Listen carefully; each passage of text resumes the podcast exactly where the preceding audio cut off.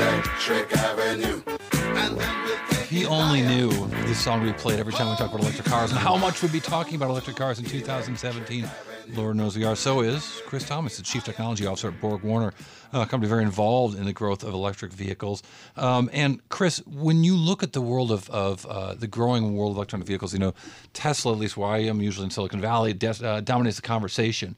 Uh, uh, and I wonder, you know, what you think we get wrong when we talk about Tesla so much when we talk about electric cars.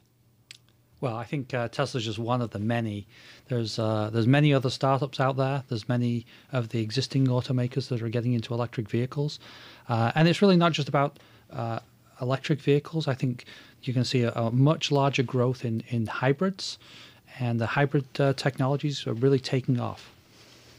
Uh, I mean, in, in, terms of adoption, I mean, I, I saw a, a Wall Street Journal headline out today saying that uh, you know, sure, a lot of electric cars out there, but there just aren't even uh, enough charging stations out there to make it attractive to people. So, I mean, it's there seems to be hurdles. Uh, uh w- what out there is sort of preventing uh, widespread adoption, and, and, what progresses are are being made to overcome those hurdles? Yeah, you you always have to look at the the entire ecosystem for the adoption of any innovation, and as you as you mentioned the uh, the charging stations are part of it. The, the whether fast charging stations are going to be part of it, um, and, and the, the, battery capacity. You know, can can can we even make enough batteries? So there's there's lots of things that have to come together to make make this a su- successful innovation. What do you think the uh, from a feature standpoint? What's the what's the biggest difference? Things that are possible because cars are electric.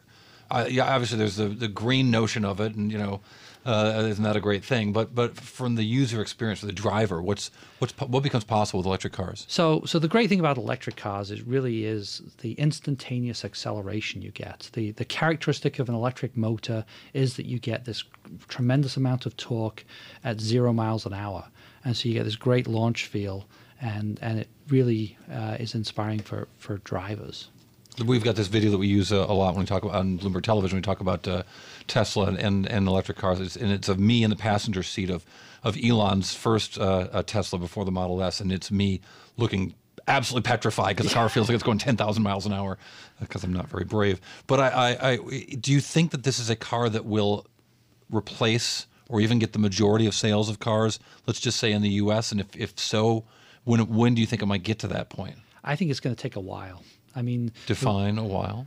Well, you know, I, I think I want to hold you to it. I just want to I want to know what somebody in the industry thinks about sort of what the growth rates are possible. So, if it's 2040 or, or, or beyond, right? And uh, there's there's a, a, lot of installed capacity today to make uh, combustion engines and, and hybrids.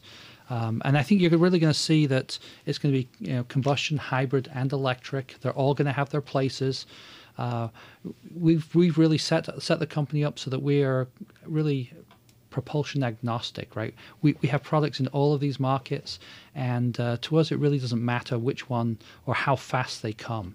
But, uh, but it's going to take a, a, while, really, to have, uh, I think, the penetration that you're really talking about. Well, so so Chris, I I have not had a car since I moved to New York City. It's been a couple years now.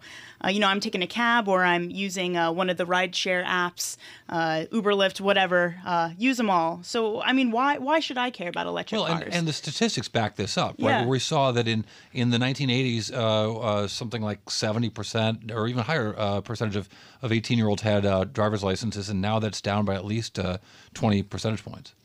Yeah, and I think you know the cost of insurance and the cost of, of, of vehicles has gone up. There's definitely going to be um, there's definitely going to be the shift because of of ride sharing. Uh, and yes, the younger population is putting off getting a driver's license. But you know, once they get married and have strollers and kids and all the other things, they, they still need to haul stuff around. And so uh, maybe they can ride electric strollers. Come on, let's let's think out of the box. There you go. Right. Oh, we, we have a propulsion system, a propulsion solution for that too. So wow, babysitting electric strollers. We got a, we got a concept here. Yeah. Um, so Chris, when you when you guys are dealing with the uh, traditional automakers, how focused are they on this area? So uh, you, you know, BorgWarner has over hundred different customers globally, and really the the broad broad customer base really gives me the insight into what's happening in all of them right not just not just a couple of the big ones Uh, you know, our engineers are, are working with the engineering uh, at all of them, and I'm t- not just about the traditional automakers. I'm talking about the, the new startups as well. So we really uh, understand what's going acro- on across the whole industry. But but are, are do you think the traditional car makers are are so strongly focused on electric cars right now? They're, they're very focused on on uh, electric vehicles. They're they're also really focused on hybrids because that's really where most of the growth is going to be. Hmm. Because I just got to think they're, they're they get ticked off when they see all the the press that Tesla's getting, or the market cap that Tesla's getting. Perhaps I, I can't really speak for them. I'll let you. I won't blame you. I mean, one thing I'm interested in is Chris. You've also been talking about autonomous vehicles. Uh, Borg Warner, uh, you know, providing electric, uh, you know, electric vehicle help. I mean, what's what's sort of the connection between this two? Why why why even bringing bringing it up? Yeah, so I've, I've been out talking quite a bit about autonomous vehicles because you know there's a lot of hype out there, but but at the end of the day, they have a propulsion system. And they've got to get from from A to B, right? And uh, so, so they still need a propulsion system. We are in, in, in the business of providing more efficient propulsion systems.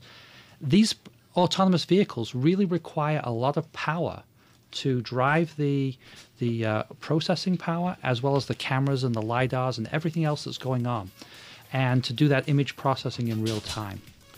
Yeah, lots of power indeed. Uh, more power demands, uh, more computing demands, and, and maybe more fun to drive. Uh, Chris Thomas, I really appreciate it. Uh, Chris Thomas is the Chief Technology Officer uh, with BorgWarner uh, in so many cars, as you mentioned, over 100 companies as well, and certainly looking at the future of the electronic car. So what was the car you got rid of? I, I had a nice Toyota Camry. It lasted me a while. I was happy with it. About as sexy as my car. that's, that's a whole other painful issue. You're listening to Bloomberg Markets, Bloomberg Radio.